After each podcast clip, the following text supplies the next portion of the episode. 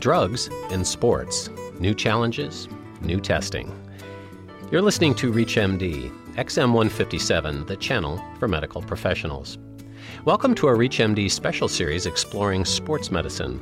I'm your host, Dr. Gary Cohn, and joining me is Dr. Don Catlin, Chief Executive of Anti Doping Research in Los Angeles, California. Dr. Catlin is former head of the UCLA Olympic Analytical Labs and has written and lectured extensively on the subject of testing for performance enhancing drugs.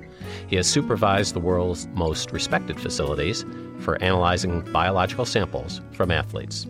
Today, we're going to be talking about drugs in sports, new challenges, and new testing. Don Catlin, thanks for being with us today. We appreciate it. Thank you for having me. Can you tell us a little bit about your medical background and what led you into this field? Sure. I went to University of Rochester Medical School and to UCLA for internship and on through medical residency, chief resident, and then on to the Army, Walter Reed, and then back to UCLA where I took a position as a junior assistant professor of medicine, and then a couple years later, in walked a representative from the International Olympic Committee, the IOC, and he said that they had decided that I should be the head of a lab to be developed at UCLA that would test athletes for drugs when the Olympics came in three years, which would be 1984.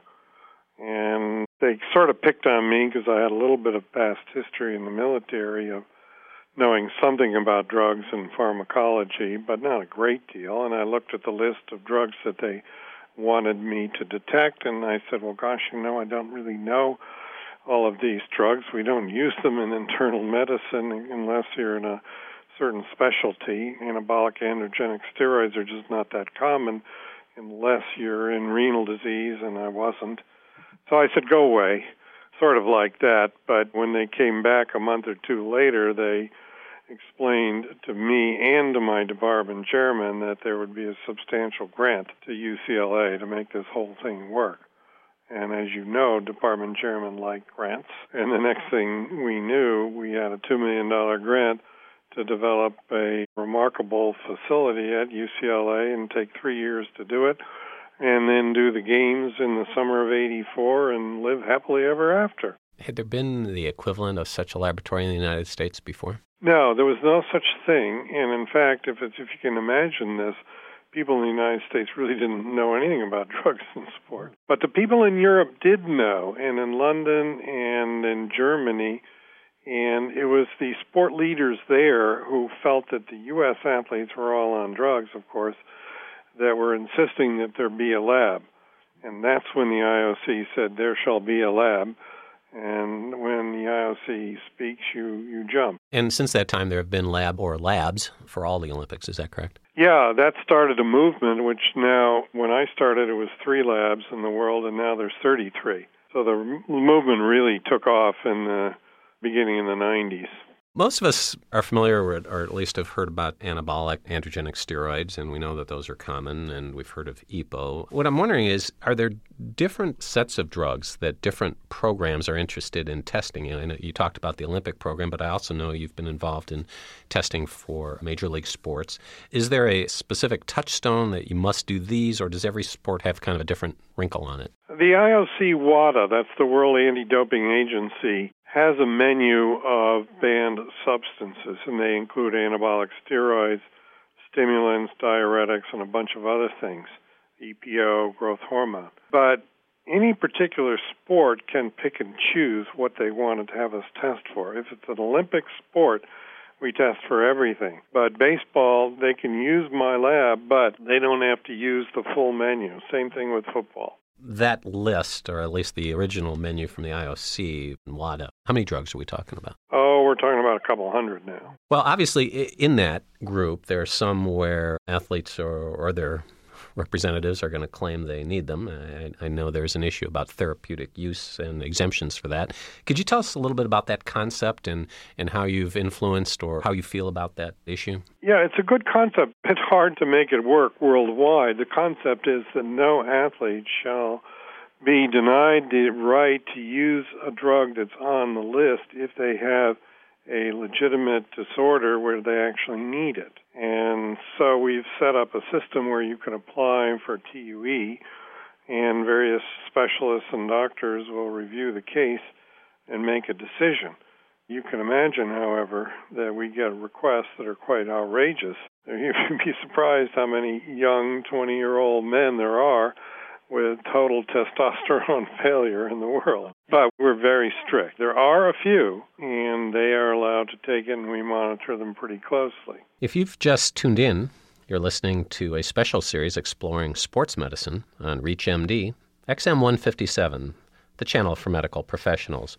I'm your host, Dr. Gary Cohn, and I'm speaking with Dr. Don Catlin. We're talking about drugs and sports and some new challenges. Don, in the therapeutic use exemption business, the TUE, I seem to recall that there are some drugs that many of us are prescribing every day, like beta blockers and diuretics. Are, are those on the list? Yes and no, but we don't get many requests for TUEs for them because they're they're almost universally denied. Or the local physician in the country where the athlete resides knows that certain things they have to do. They can take a drug holiday, for example, for a couple of days from a diuretic and they're not going to test positive. Beta 2 agonists are a problem. There are certain ones that are allowed. We've done everything we can to try to make it possible for athletes to continue to, to take drugs that they need.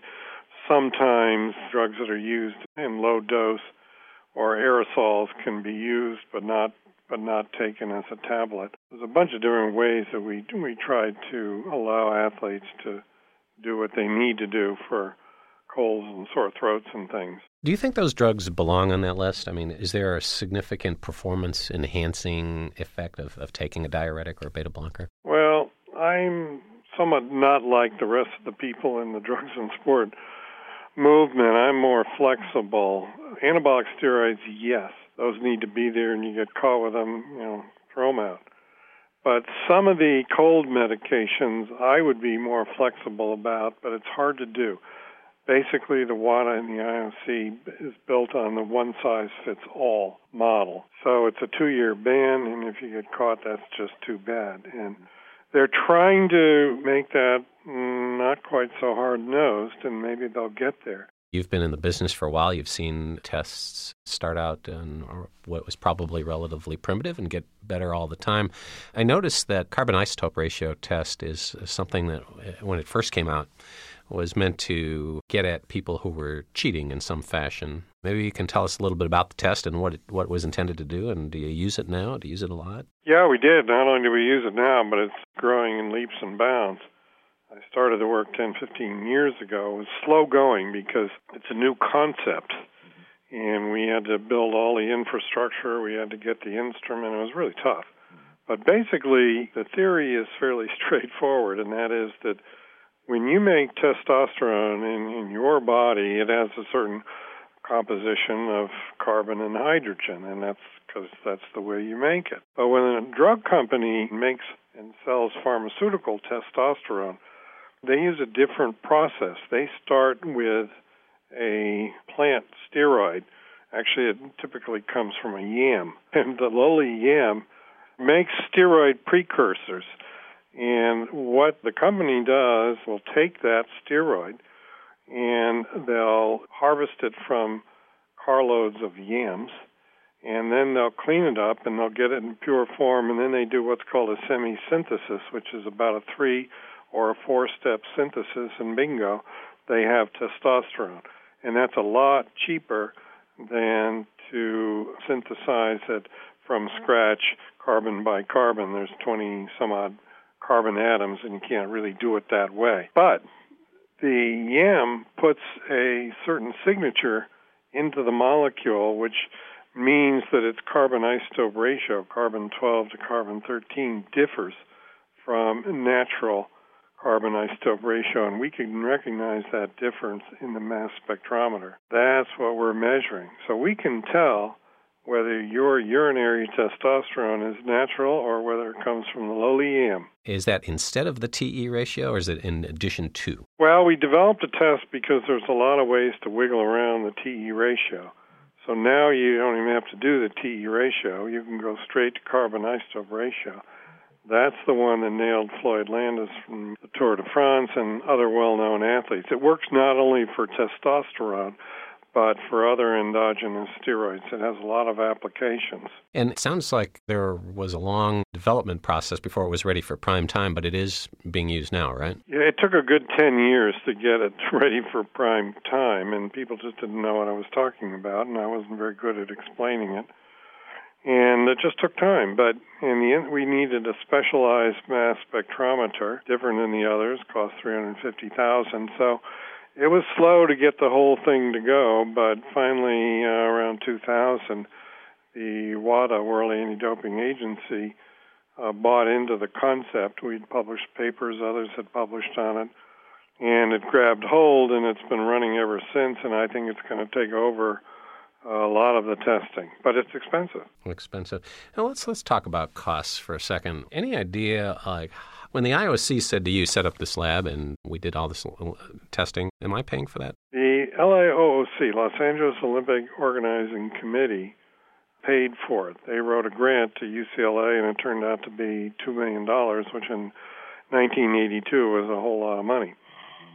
And that's what we did it on. in LAOC got the money because they put together the Olympics and they touched, you know, companies and all sorts of sources to get the money. As you know, there are a lot of Olympic sponsors lined up to donate money to the organizing committee to put it on. It's big business.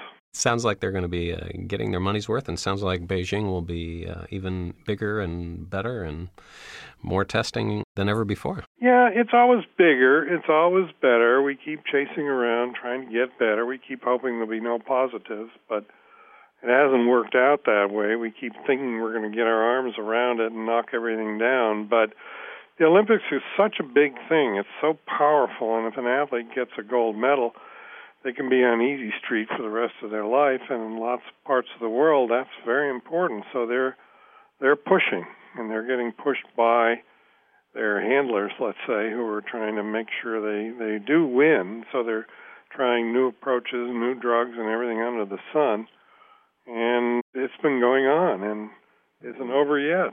Well, Don, thanks for giving us some perspective on that. My thanks go out to Dr. Don Catlin for being our guest. We've been discussing drugs in sports, some new challenges, and new testing.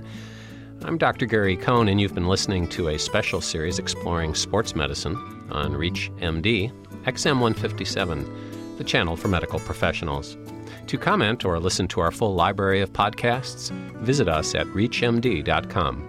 Register with promo code RADIO and receive six months free streaming for your home or office.